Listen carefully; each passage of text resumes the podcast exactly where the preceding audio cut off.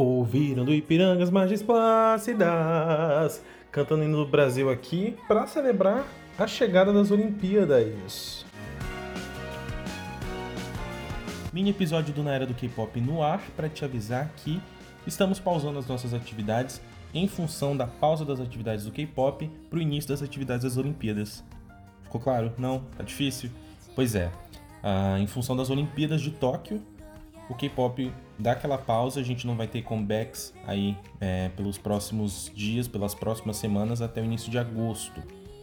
Mas não se preocupa, porque logo logo o K-pop tá de volta e a gente também vai ter vai ter Chunha, vai ter Somi, vai ter Dreamcatcher, vai ter muita gente legal voltando e a gente mal pode esperar para acompanhar esses lançamentos.